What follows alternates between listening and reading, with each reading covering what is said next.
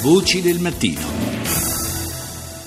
Parliamo di Emergency, l'associazione umanitaria italiana indipendente e neutrale fondata da Gino Strada a Milano nel 1994 celebra i dieci anni del suo programma Italia con una campagna Nessuno escluso dedicata all'attività svolta nel nostro paese a partire dal primo ambulatorio creato a Palermo. Un'iniziativa nata per garantire l'assistenza sanitaria ai migranti e successivamente estesa a tutte le persone bisognose di aiuto.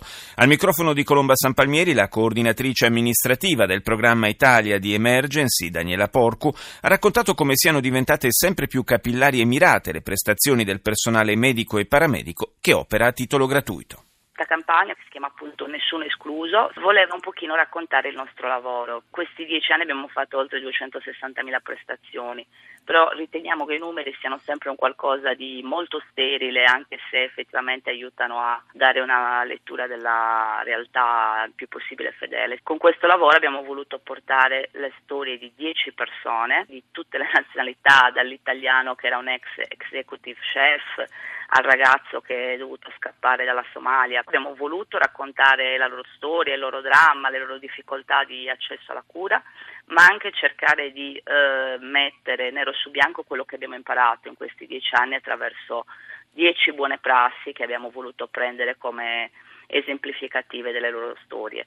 Riteniamo che dare un nome e quindi una dignità alla persona, al dramma che ha vissuto sia veramente qualcosa che riesce forse a renderci un pochino più empatici e a capire un fenomeno che spesso è oggetto di una narrazione tossica, mi verrebbe da dire. Emergency è famosa per operare nei teatri di guerra internazionali, per prendersi cura delle vittime delle mine anti-uomo, per esempio. E allora perché in Italia? Se c'è una cosa che abbiamo imparato lavorando in tutti questi contesti è quello che succede quando il diritto alla salute viene completamente disatteso e a un certo punto ci siamo guardati in casa nostra dove da questo punto di vista in realtà siamo molto fortunati. In Italia il diritto alla cura è proprio garantito dalla Costituzione e allora eh, c'era veramente bisogno di questi ambulatori di emergenza. L'articolo eh, 32 garantisce il diritto alla salute e lo garantisce eh, per ogni individuo che non è un qualcosa da poco in un mondo come quello di oggi dove si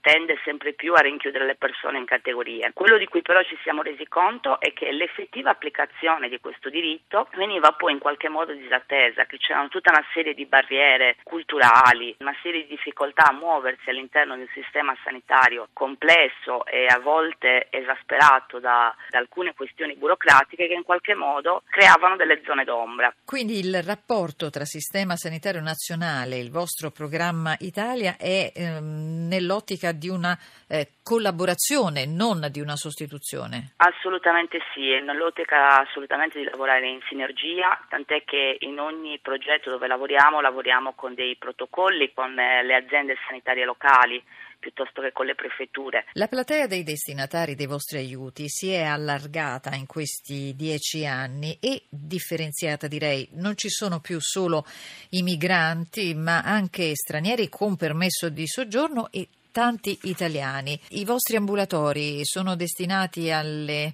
eh, cosiddette nuove sacche di povertà? Ci rivolgiamo a tutte quelle persone che siano in una situazione di vulnerabilità. Era necessario ampliare il più possibile la panoramica dell'intervento perché il sistema sanitario italiano tende a essere molto regionalizzato da un punto di vista normativo.